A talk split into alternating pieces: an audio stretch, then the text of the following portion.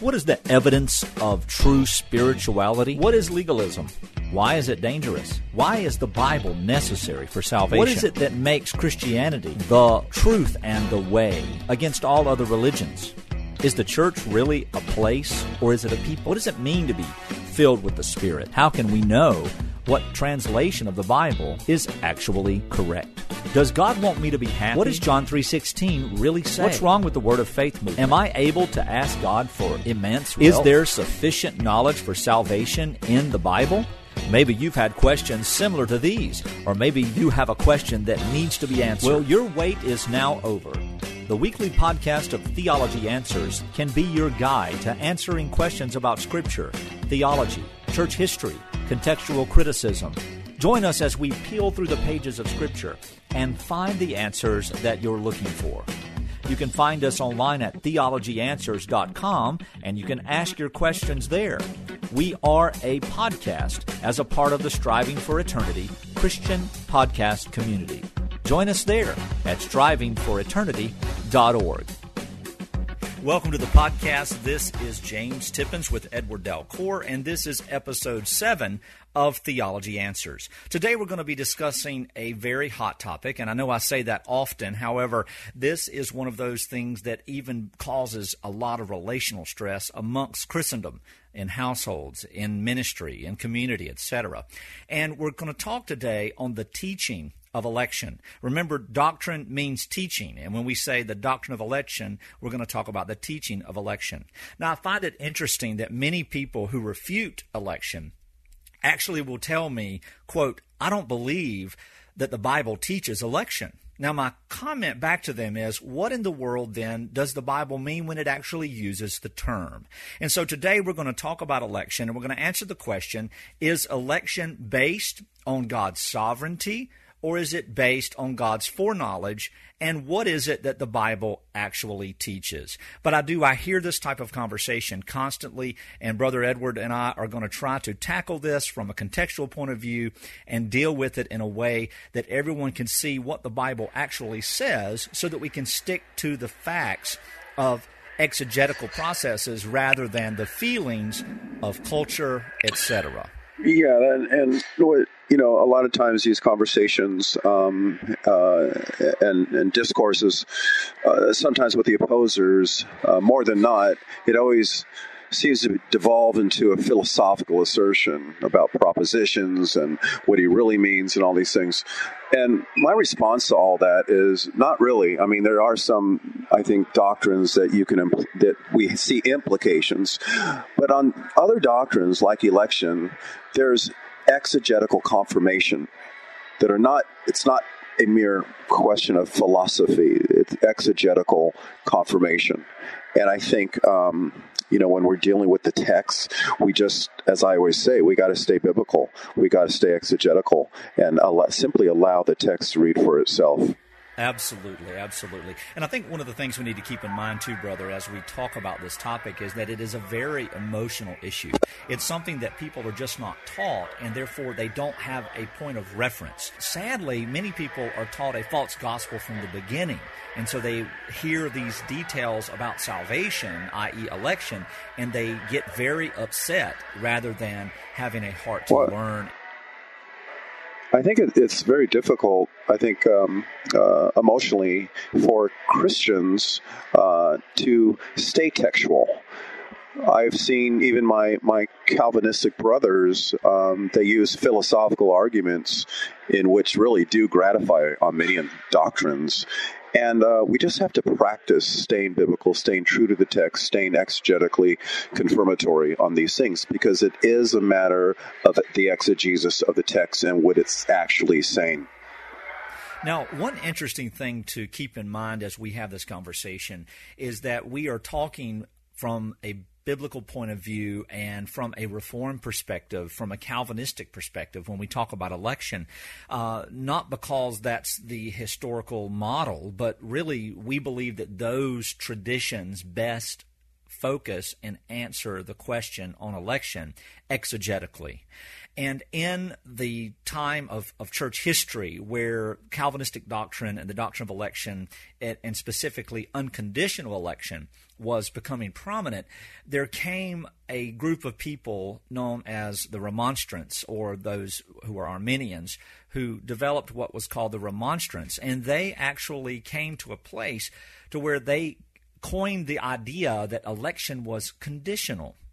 So, if we think about the difference between conditional election and unconditional election, we have to deal with the reality that the Bible teaches an unconditional election. In other words, election is something that God has done in his decrees.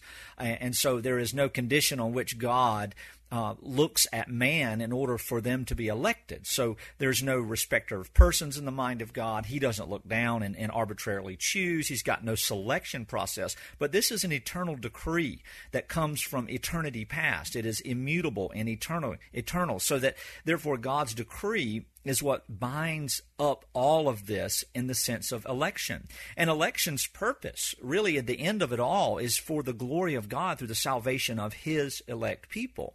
And election is inclusive of that outcome. So, in, word, in other words, the doctrine of election teaches the purpose in which God did it, which is for His glory, the salvation of His people, His glorification through the mercy that He has for them, and then also the people themselves this this idea that he has chosen a people and individual persons therein.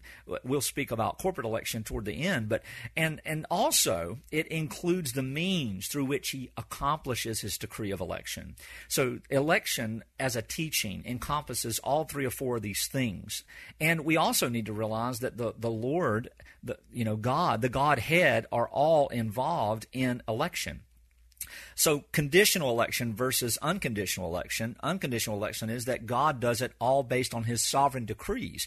Conditional election would push the idea that God knows something about the free volition of the creature or of humanity, and he looks into the future and sees who will choose or who will accept or who will do what have you. And then he decrees to elect those who freely will choose salvation. Now, the interesting thing is that we don't really see that in any part in any context of the New Testament teaching. Though we have some proof texts that people like to use, and we may go through some of them today, election, by, by definition, is that God has sovereignly elected a specific and particular people who know, who He knows, He knows intimately and he names them in Christ before the foundations of the wor- world so that they may be chosen and saved through the finished work of Jesus Christ. He brings these particular people to salvation through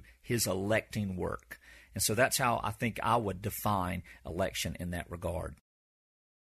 Right, that's a, that's a good description of, of both.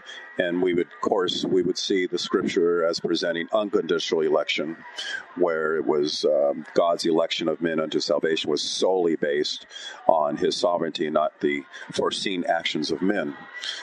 um, and I think, uh, as we'll go through in subsequent programs, it, it is, it, you know, this whole doctrine, when examining the doctrine of election, I think two fundamental doctrines must be considered, considered here. First, total depravity. and regeneration precedes faith. If you don't understand those two things, you'll never, uh, and I, I, can't wait to go through these things more in detail, but you, you really won't understand, if you don't understand total inability, you're not going to understand any of the doctrines of grace. Don't you find, James, when you're talking to folks who um, either do not understand election or um, the the the majority who just flat out reject the election on God's on the basis of God's sovereignty, they bit and piece a theology together. They take a, a verse here and a verse there. And we would say we I don't I don't have to do that because I can look from Genesis to Revelation and I can allow the entirety of biblical revelation to speak. I don't have to take a bit here, a bit, or an unjustified bit or piece there. Do, you find that right. uh, it's common a lot? Yeah, I, I, mean, if I, if I know what you're saying there, I think that you know I do find that that people. I, I think what you're saying is that people try to say I, I I don't believe this or I see that, and you know, it comes back to what I just mentioned this idea of fairness. You know, they, they want to take God and put him in a human point of view, and they want to make him be fair in the context of what the scripture teaches. Um, I mean, for what they believe rather than what the scripture teaches. So that's that's sort of yes, I agree with that. And that's and that's the issue, James. Is God obligated to provide salvation to every single person? No, He's not. He's not at all. And, and it's we know uh, it's difficult. you know, yeah, and, and the only reason why you and I say this is it's, it really is based on the data it's provided in Scripture, particularly in Romans nine, is it nine eighteen, where the Lord says, "I'll have mercy on whom I desire, uh, whom He desires." Paul says, and He hardens who He desires, and the, and the plasma, as Paul used that term, cannot say, "Why did you see the one who made it? Why did you make me like right. this?" That's correct. That is correct. Goodness. Well, when we um, when we look at you know when we look at election in in the sense of Scripture, and we we can really say the Bible teaches it. I mean, Ephesians chapter one verse four, uh, we see we see election. We see that the cause of election is the decree of God, God's sovereignty in that respect. And there are a lot of there are a lot of places where Jesus, you know, uh, I mean, all throughout Scripture, the work of the Son of God. He says, "I know whom I have chosen." you have not, like you've already mentioned in John 15, you have not chosen me, but I've chosen you. And John 6 is one of those areas where it's very hard for me to worm out of the biblical doctrine of election because if God saves according to the way Jesus teaches in that high Christology and that in that high theology that he teaches to the multitudes of John 6 if God saves in that way then why is it that we have to come back and you know say then what what is it you know what is it then that we must do in that sense? Why why do we have to argue that God is unjust and I think Right. you just mentioned that. Do we have does God have to save anybody? And I think that there's there's so much more as we begin to just sort of talk through these things. We really need to understand God's holiness and his righteousness and his justice and that man is guilty before God. So God is not obligated to save anyone. So there there's there's that to deal with. And I think in a couple of weeks when we talk about depravity and inability, that would be something to really hone in on. Um, so how do how do we differentiate? Well, I mean, what are some verses that come to mind when we talk about God's foreknowledge that a lot of people take out of context to make it look like God looks at what we do rather than what He's decreed? Well, I think um, first I would say on, on this issue, it, it is a sovereignty issue. Either God is sovereign or, o- over man's eternal destiny, or man is. It, Right. it really, I, I always say that all these doctrines are governed by Ephesians one eleven. God, uh, uh, energountos, operates or working all things, the all things, it's articular there, after the counsel of his own will. So he's working in all things and that's his purpose after the counsel of his own will. And the all things isn't a couple things. It's the all neuter all things. Um, but in Romans, for instance, the, the and of course we can do a whole show on this, the Ordo Salutis. I like what James Boyce Yes. James Boyce said. How does God love us? Let me count the ways. Well, we have five five verbs in the order in the order of salvation here. We have the foreknowing, which by the way, it is a verb, not a noun. I will say that again. Right. It is a verb, not a noun. It doesn't say he had a foreknowledge. It says the ones who he foreknew, or uh, I think you can make a linguistic case of this. The ones he foreloved, based on how the Old Testament uses yada in the word in the cognitive words of knowing. He then we have he predestined us, and these whom he predestined, he called. These whom he called, he justified. And these whom he justified, he glorified. Five verbs that are inextricably linked together. You cannot say some who are called are justified and some who are justified are Right. glorified.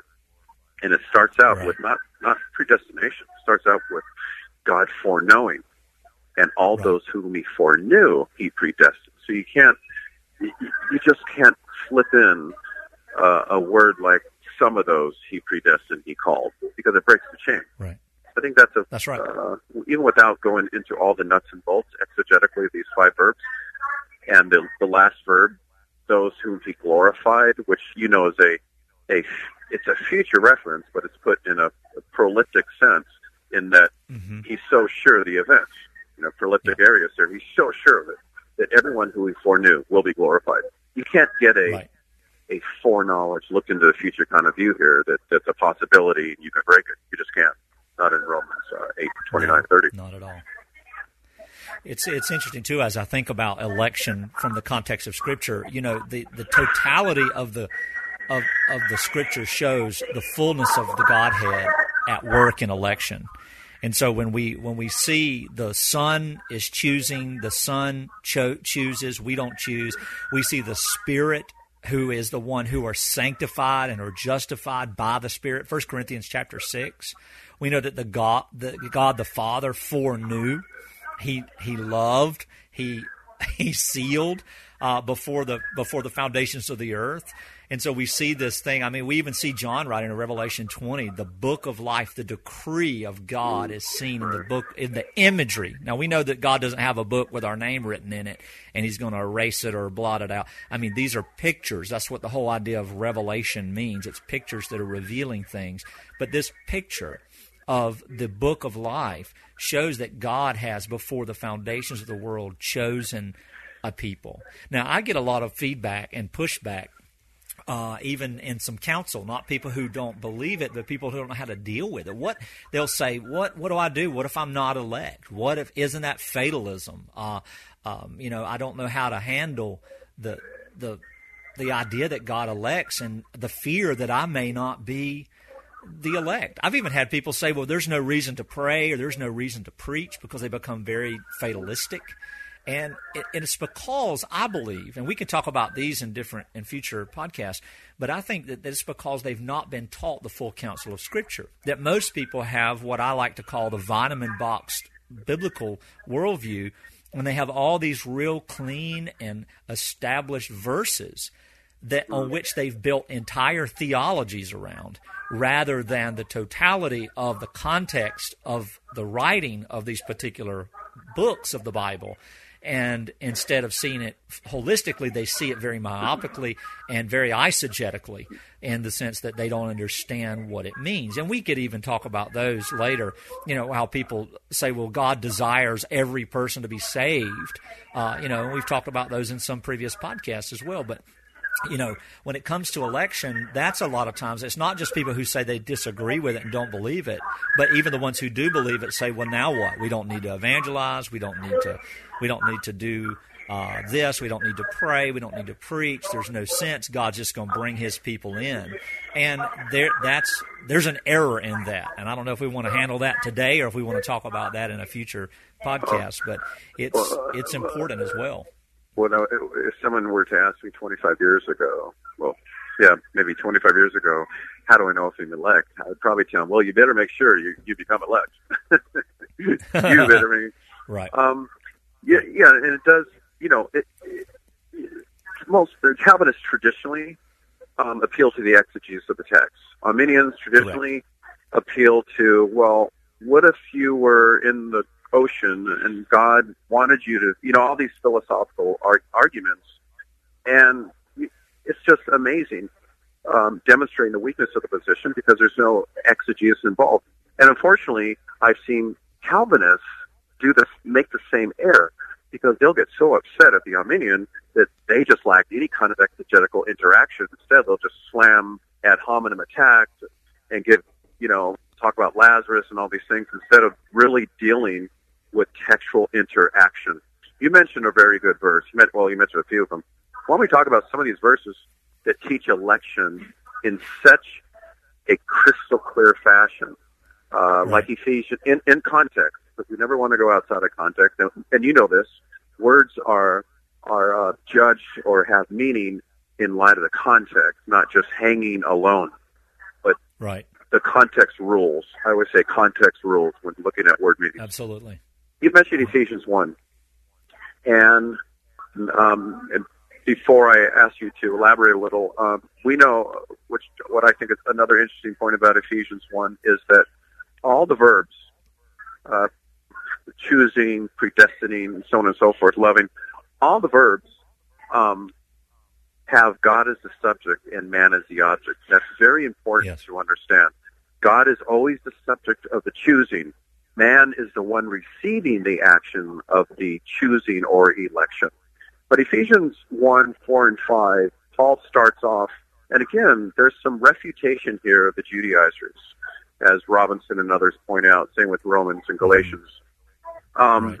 and, and he, he, after he systematically deals with the election, then he goes to the state of man before they were regenerate. They're dead, you know, Yes. and how we're said. But in Ephesians 1, 4, and 5, um, is this not a crystal clear presentation of the biblical doctrine of election? Absolutely, absolutely, and it's it's something that we spend a lot of time. When I planted um, Grace Truth Church, and we had our core families that, that that began to attend, I began to teach. As a matter of fact, the very first day we had an informational meeting that was just word of mouth, and we had thirty plus people show up. And at the end of that meeting, which was about an hour, I said, "Okay, guys, we'll just we'll be in touch. Now, you know, what do you, what do you guys want to do now?" And one of the men, who's now an elder in the church, said, "Well, just teach us something out of the Bible. Then let's go. You know, we're the church. Let's go." So I started in Ephesians one, and I spent a little over a year teaching through Ephesians, and it is the foundation of understanding the solidity of the gospel.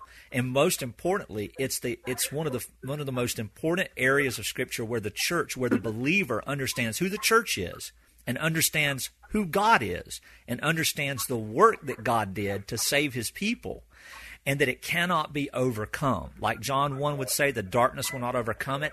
This explains why. Because God, before the foundation of the world, has chosen us and predestined us in love for adoption as sons through Jesus Christ according to the purpose of his will. In verse 6, to the praise of his glorious grace.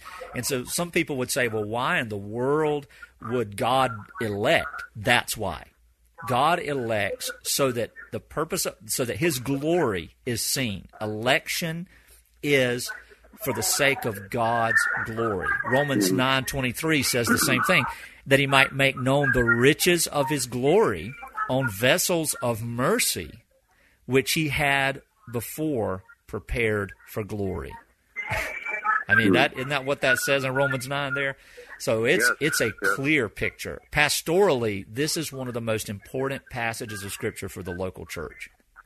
These Ephesians 1 to me, in like my opinion.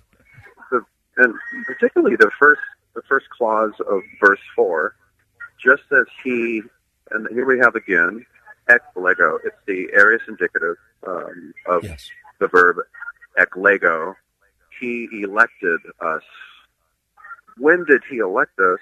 And I'm reading the Greek text hmm. right in front of me. Pra kataboles cosmo. Before pra before the foundation of the world that we would be holy and blameless before him. So that Yeah. telling us that the choice of election was made from eternity. His choice was made for eternity. And then some translations, now this is where I think um, some translations are better because we know there was no punctuation Greek. Um, verse 5, they put the verse 5 here, but I, I, I see it as a flowing, a flowing thought. In love, he predestined us to the adoption of sons through Christ himself. In love, he predestined us to the adoption of sons through Christ himself. And Paul answers why he did that. But why? Paul says, according to the kind intention of his will. Beautiful two passages. Um, I don't, you know, exegetically, just it says what it says. In love, he predestined us. Now we know everyone's not predestined to salvation. We know everyone's not going to be adoptions of sons. We're not all children of God, in, in contrary to what people say Right. but his elect, or, and he did this according to the kind intent of his will. Beautiful Right. set of passages. Amen. It surely is.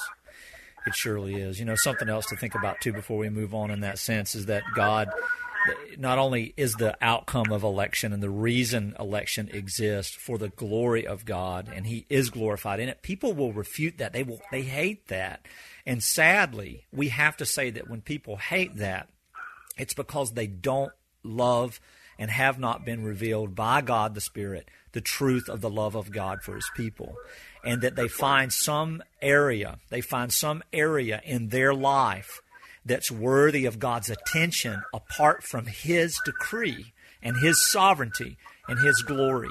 And I'll, and I'll tell you, brother, it's a difficult thing to, to hear people go on and on and on about who they are and how much worth they have and, and how God desires them in such a way because of their condition and their person. And it breaks my heart to hear it. Um, but you know, election is in, involves the very idea of election involves not just why, which is for the glory of, of God's name and the, through the salvation of His people, but also who the very individuals that He chooses, His church, the bride of Christ, those whom He gives to the Son, and it also includes how. Election is how God saves. And a lot of folks don't realize that. We can't say that we don't believe election if we believe the cross. Because, and that's why to next week's, uh, next week's podcast is so important. The cross accomplished the justice and the righteousness of God for the sake of his work of election. It is what God has done to save his people. And so the means through which God accomplishes the salvation of his people, this is also part of God's election. And it's tough. It's tough for people to swallow. And the reason we're doing this podcast is because we have heard so many people in the last few months, even last week or two, who just want to argue this from such an emphatic position, not contextually, but more or less philosophically and in, in, in some sense, it's sort of a naturalism type thing. It's almost humanistic in some ways. Uh, and it goes down to what we talked about doing in a couple of weeks about depravity and inability. We need to realize just who we are so that we can see what the Scripture teaches. But let's also remind our listeners you, you all need to remember that God saves sovereignly and God saves supernaturally through the hearing of the Word of Christ. So as we teach these things, we pray that most importantly, for those of you who want to share these with others, I pray that you would learn to share the scripture with them more than you would this podcast with them. Let this podcast be an edifier for the church more than it is the teacher of election uh, for the lost, if, if, if, that makes sense. That's good. Um, you also mentioned some passages, and I'd like to look at this more closely. And I think the next set of passages we look at answers the question is the election definite or is it theoretical or hypothetical? Meaning, did he elect on the basis of a plan? Did he elect folks on the basis of uh, their good deeds? Or was it a definite election before we were born on the basis of his sovereignty? On behalf of the elect, he provided a substitutionary atonement. It's, you know, it's interesting, not to deviate, the, the phrase substitutionary atonement is used by Arminians. Tell me, why do you think yes. it's used by Arminians? It's a decidedly reformed phrase. Why do the Arminians use it? Yeah, I think because they know with good, let's just use it this way they know without a shadow of a doubt that if Christ did not pay for their sins, that they would have to pay for them. Because common sense tells you when you know you're guilty, you can't get away from the consequence of your guilt unless somebody pays the fine, the wage. So it's a, un- a, a universal substitutionary atonement, I guess, in their mind. Correct. Yeah, but they would say that if no if the person rejects it, then it didn't work. I, I, see, it doesn't make any logical sense. So if it's not, they'll say no, it's not universal. I've spoken with a few people this week, even no, it's not universal, but it's available for all. It's available. It it's it's sufficient for all is it not universal because he doesn't fail in his election? right. You know, I mean, if he failed, I mean, everyone who dies without Christ would be demonstrative of his failing, his impotency right. in in his purpose of election, if that were true. So I think a, a uh, some passages that you brought up, um, I think it really defines the issue because not only is it it's um, so there's so much uh, grammatical clarity, but it's just and again, we're not saying you have to know Greek to uh, you know embrace the doctrines of election, but I would say on some on some areas, Greek surely enhances it, and to deny the simple language of whatever translation you have would be what tells me you have not done any grammatical analysis, any just basic analysis on the passages themselves. Um, right. John 6, 35 through 40. I like to look at those. Mm-hmm. Um, why don't you take 35 and 36, and what is what is he actually saying here?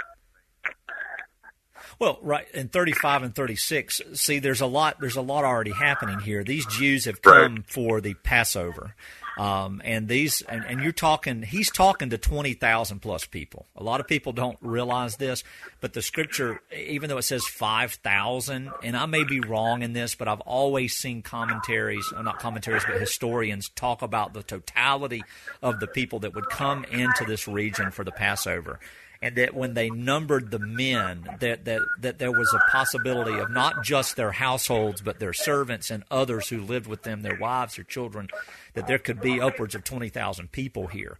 Um, and also the spiritual leaders. So here's Jesus talking and teaching to 20,000 plus people that he just fed miraculously through a small lunch from, from one child. And then after they were done eating, they gathered up 12 baskets of leftovers. And so they follow, they wait for Jesus, who vanishes supernaturally and escapes from them because they wanted to what? Make him king. They wanted to put him in charge to deliver them from the oppression of Rome. So here Jesus has come back to Capernaum by walking over the over the Sea of Galilee, and then I mean, yeah, uh, uh, and then teleporting the boat with the disciples in it three miles. He just immediately, when he stepped into the boat, it was on dry land, the scripture says. So then, as he gets over there, they say, Teacher, where did you come? When did you get here? He, he rebukes them and says, Do not labor for the bread that perishes, but labor for the bread that endures to eternal life.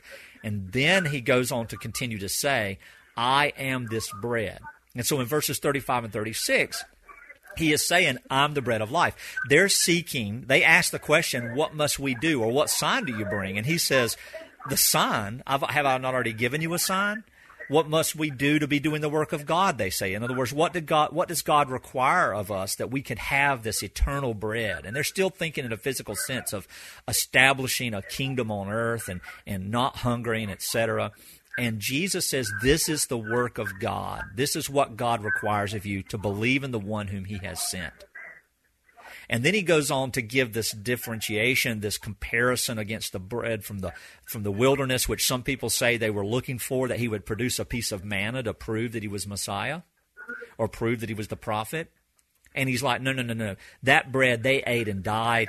I'm the bread. I am the bread of life. Whoever comes to me, that's faith shall not hunger. Whoever believes in me, that's faith, shall never thirst. But I say to you that you have seen me, yet you do not believe. In other words, everything they knew, this is what's so weird about this. Not weird, but sad. Everything they knew, the very purpose that they were there in that in, in that region was to come to the Passover feast to point to the salvation, the sovereign salvation of God who passed over their sin for the just by seeing the blood of a lamb the picture there of Jesus who is the true Pascha. He's the true Passover. And they and they knew it. They knew it from childhood. They've been taught it. They've been taught about Messiah. They knew the whole reality of God's promise and God's covenant they understood election even. And now, when he stood before them, just like when he stood before Jesus, uh, Nicodemus in John 3, he stood before them and they, he says and asserts one more time, I am the bread of life. Come, believe, thirst, eat, he'll say later. But he says, I say to you that you have seen me, yet you do not believe. They knew in their cognitive mind who he probably was they should have been able to easily see them, but they could not see him. They couldn't see him. They could not believe. Why? We know what the scripture teaches there, especially in Isaiah 6 and later John 12 and others. But I'll, I'll let you take it from there. But that that's sort of the context of where we are in that passage. Well, and I'm glad you mentioned the context because too many people, you know, just do not consider any context and they make everything a pretext. Um, right.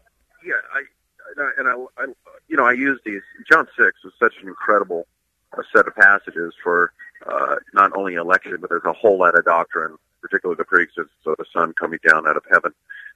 But when Jesus tells them He is the bread of life, I think this answers also verses uh, like 54. You know, where yes. whoever will will is munching, right? Trogon, munching on my flesh, yes. drinking my blood, has eternal life. Well, he's answering what he means here in 35 and 36. And you mentioned a uh, a good verse in 37. Um, when he says on the bread of life, whoever, and interestingly for us, our edification, it says, whoever keeps coming to me, ergomenos, will never, never, not even a possibility, hunger. It's a double negative. It's, it's so beautiful. And whoever is believing, pistion, uh, pistion, who's ever believing in me will never, never, not even a possibility, uh, uh, thirst. Then he says, yes. but you, as you quoted, you, verse 36, but you've seen me. You, you, you, you see me, but you still don't believe. And then from yes. 37 following, he explains why they don't believe. And Arminians should take note here. Jesus is yes. actually explaining why some of them do not believe. You see me, and yet you do not believe. 37, one of my favorite verses in the context. All that the Father gives to me will come. Uh, will come. Uh, hexei, it's a, a future indicative, meaning he doesn't give everyone, right? The Father doesn't give everyone to the Son because here Jesus says they absolutely, it's a promise, they absolutely will come to me. And the ones who are Gomenon, who keeps coming to me, yes. I will never, never, not even a possibility, we have that same construction, never, never, not any possibility cast out. And then he explains, For I have come down to heaven not to do my own will, but the will of him who sent me. Now, it's interesting here on a side note that the action of him doing his will, now I'm just purely from a grammatical stand, uh, stance, the action of him doing his will was before he, he came to earth. The Father right. sent him. He does his will. He submits to the Father's will then he comes to earth. A, a such a clear example of the person of the Son before he came and incarnated himself. Mm. And then he says, This, in verse 39, is the will of him who sent me. Now, what Christ is doing, he's defining the Father's will. That all that he has given, dedoken, that has given, it's a perfect tense, so we find that it's a past completed action. All that the Father has given me, again, this is the Father's will, I lose nothing, but raise it, alta, neuter, it, the group, it, the elect, mm-hmm. up at the last That's day. Right. Why this is so important is because it's the Father's will that Jesus raise up, raises up everyone that the Father gave him. There's no escape from these passages the Father did not give everyone to Christ because Christ promises, hey, this is the Father's will, that I lose nothing but raise it.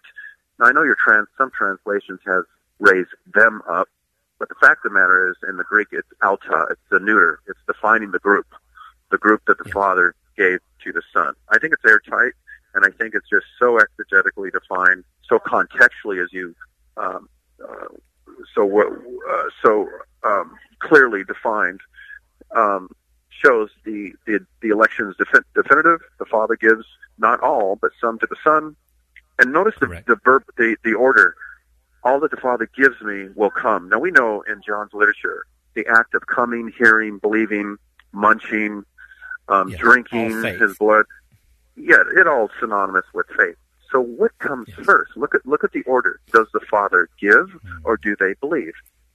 The in the Arminian, yeah, in the Arminian, you know, th- their scheme would be that you come first, and then the Father elects and all these things. But here, the, the first act is the Father giving His elect to Christ, and Christ yes. says, "I will raise him up at the last day." Beautiful set of passages. And, yes, it is. It's also important to understand, too, the recapitulation that Jesus continues to, to use I will raise up, I will raise up, I will raise up on the last day. I will lose none, I will raise up. So all of those that are given will be raised up. This is an indicator, almost explicitly, of eternal life in Christ alone. And that's the argument that he's given. They are looking to try to find some way that they can operate in their volition to follow after the purposes and the will of God so that they can find life. That's why they're doing the feasts. They, they feel secure in asking that if Jesus would just tell them the, the steps, they would follow them and they would be doing the will of God. Jesus says the will of God is that He will only give me those. The, the ones that will be raised up are the ones He gives me, those who believe. And uh, April 15th of this year, I'm, preaching through John's Gospel in our assembly. And uh, April 15th of this year, I, um, I preached sermon number 47. And that was on this text, uh, John 6 37 through 40. And I basically entitled this message, Limited Atonement is the Gospel. And I prove that contextually. I don't prove it. The scripture proves it contextually right here. And that's exactly what we're talking about right now. Mm, and it, it got it got really um, frustrating because I kept getting emails and, and messages from the internet where people would say this is just absurd. And what's interesting is that half of them that I said, Well, have you listened to it? They said no. The other half would just bless me out and, and not even talk about it. But half of the ones who said that they had not listened to it, I had six or seven come back and say, I listened to what you, I listened to the teaching, and I can't refute what you say because the Bible teaches this. However, I don't understand how this is so. So here is another reason why pastors need to study and they need to teach contextually and they need to they need to exposit scripture rather than dealing with their what most pastors are taught to do nowadays their preaching schedule and come up with topics.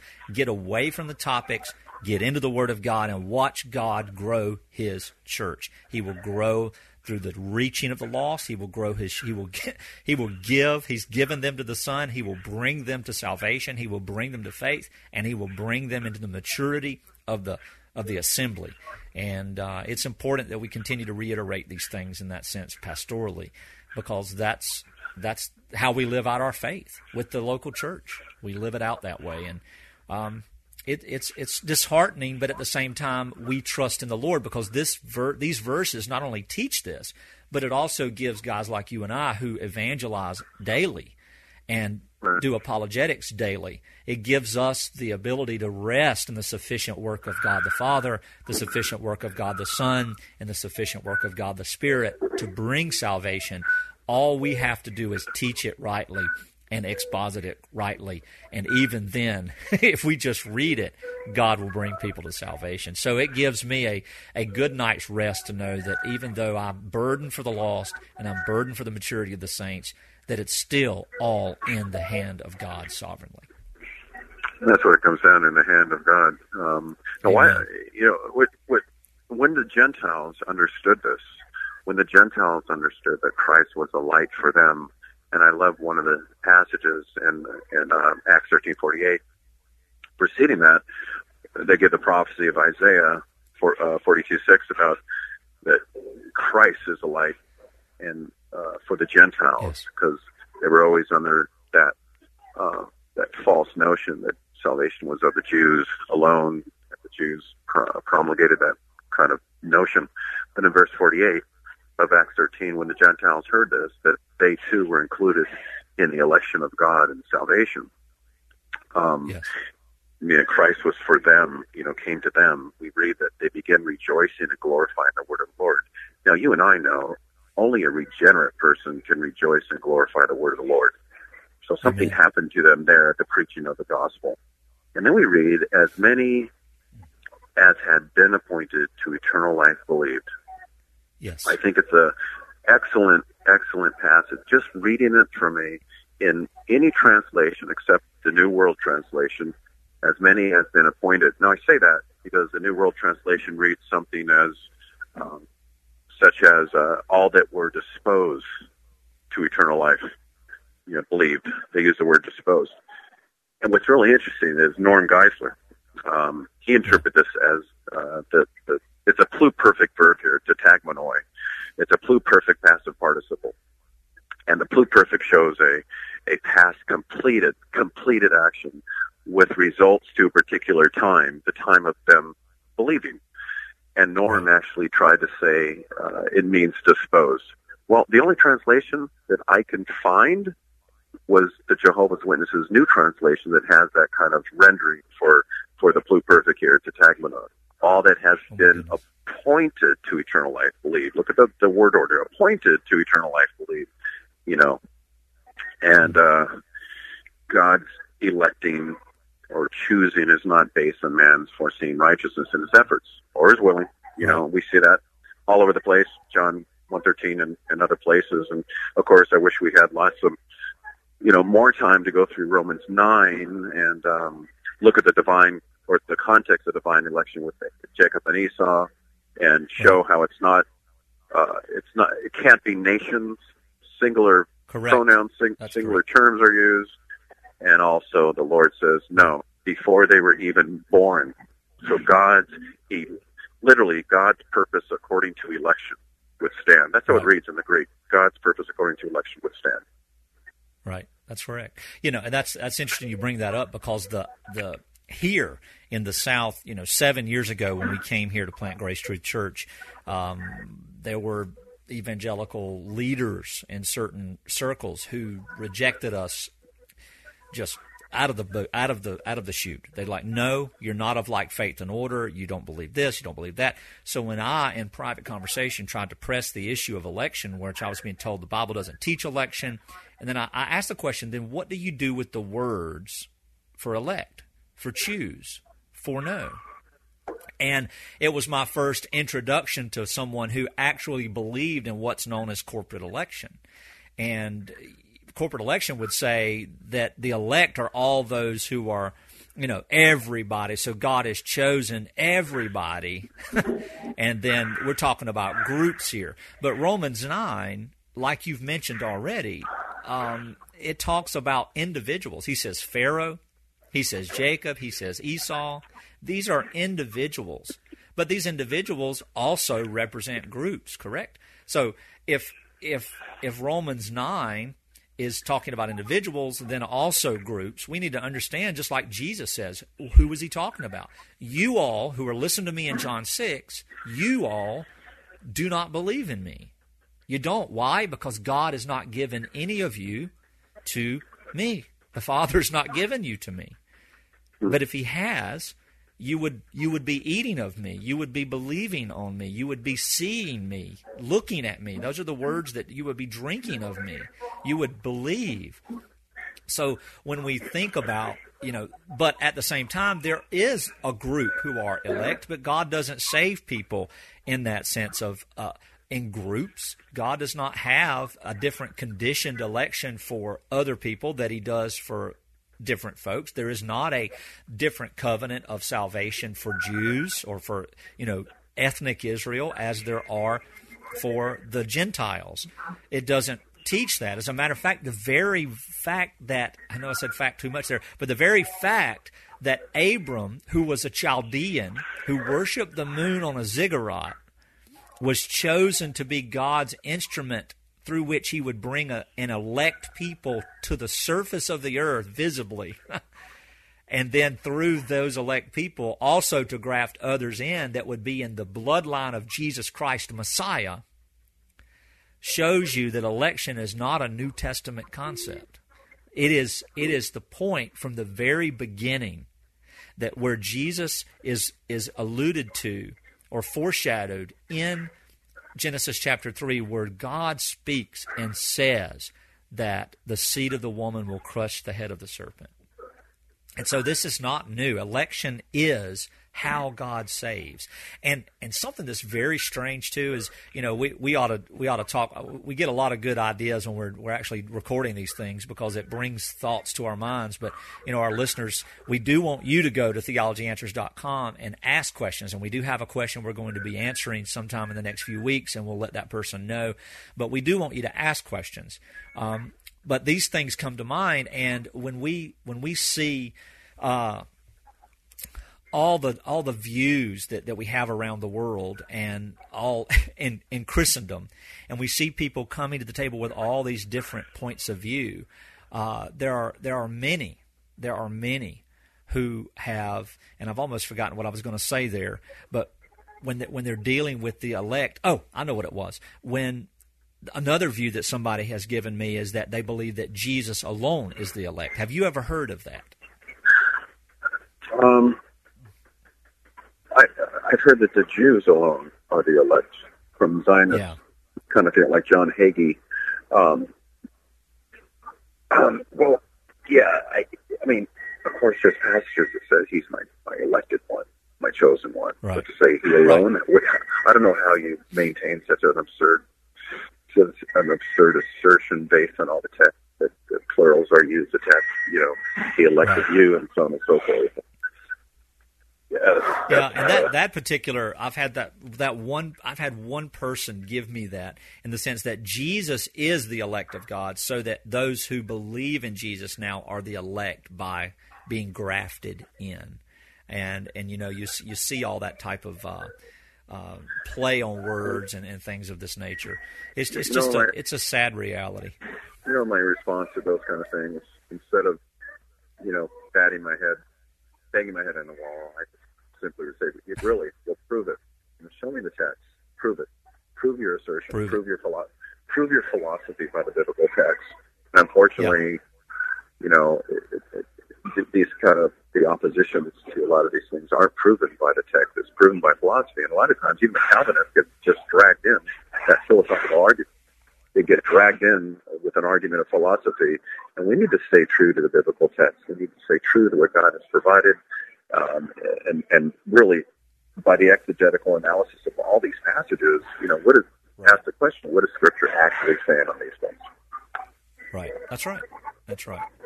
And it's it's I don't know. It, it's so funny because Christianity is culturally accepted in most places in the United States, and yet it's hard to find orthodox orthodox Christianity. It's hard to find exegetes and expositors. It's hard to find church members who actually are growing in their understanding of the Scripture. And I don't know. There's just so many things that go through my mind that I, that I get scatterbrained at times when I try to think about what to address next, what to talk about next, and I think that that's a an indicator that what we need to do most of all is to teach these doctrines, is to teach these theological positions, and it's it's really popular in today's circle to always teach the not gospel and make that our mantra. And what I mean by that is it'd be really, you know, we could get a lot of listeners who would sit here and talk if we had a whole hour show on the errors of the doctrine of election. And, you know, we've talked about some of them, but more importantly, we've wanted to talk about the truth of the doctrine of election. Because what's going to change things is to teach what's found in Scripture, not just discuss all the weird and, and, and unbiblical platforms that all these people have. Um, but when it comes to election, I I think it's I think it's important for us to understand that that some of the objections that we have. I mentioned fatalism a, a few you know a little while ago, and why do we preach and why do we evangelize? And here's my quick answer on that: is that we do so because the Bible commands us to do so, and that God has chosen in the counsel of His own will, in His own wisdom, He has chosen to bring His people, His elect people, to salvation through the natural means of the hearing of the word of Christ. And then through the natural hearing, God supernaturally, as He wishes, as the wind blows where it wishes, He births again His people so that He is glorified as the author and the finisher of our faith. And sovereignly, we don't get to choose what is and is not sovereign. And so we uh, we don't get to question sovereignty. Yeah, I, that that- that was Paul's actual answer to the common objection by the Arminians today. Well, if God is the one that hardens the heart, if God is the one that doesn't show compassion at all, then how can He find fault uh, for those who Right. resist His will? Was that not the question that Paul posed to the in, to the opposers? You know, Yes. one of you may say this. Well, the Arminians say this all the time. Well, how can God hold us accountable for, or anyone accountable, if He's the one that grants life and He's the one that precludes life? I love Paul's answer. On the contrary, who are you, oh man, to talk back to God? Or literally, literally, oh man, who are you answering back to God? And then he says, that, as I mentioned before, the thing, uh, he calls it the plasma, singular noun. Singular noun. These are singular uh, terms that are used in Romans 9. The thing molded or the plasma will not say to the, literally in Greek, the plasma maker, why did you make me like this? right. So they're not, That's they right. have no right, you know. Right. Mm. I think one of our subsequent shows should be, should should be on Romans nine because there's so much there, particularly 21, 22, and 23. That uh, a lot of yeah. I asked my class because we were going through Romans nine before I started. I, I just asked a question. There's like 30 people in the, the, the school that I teach at. How many people have, have really explored from a from a detailed, you know, expository standpoint Romans chapter nine? Nobody has. Right. Nobody, you know. And even, unfortunately, even my, you know, there, there's a whole lot of Calvinists who are, have a defect in their presentation on Romans 9 because they just want to refute. They don't want to give a positive presentation. They just want to refute. Yes. Mm. Lord have mercy. Well, brother, that's about all of our time right here. This goes by so fast. We could do a couple hours, I think, in each one, and we might decide to do that uh, in in in the future. But we thank you all for listening to us. Please go to theologyanswers.com and ask your questions and let us know you're listening and let us know if there's some things that you'd like to hear.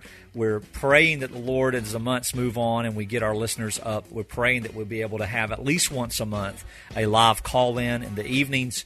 Uh, once a month, so we'd love to we'd love to work toward that end, but the Lord's work and the Lord's will be done. That's our hope. But until then, we're glad that you have um, listened today. And also, there are other podcasts at ChristianPodcastCommunity.com. We're a part of that community, and we invite you to go and listen to other good apologetic and theologically and biblically based podcasting. And maybe you have a podcast. Maybe you thought about putting your podcast in a larger circle.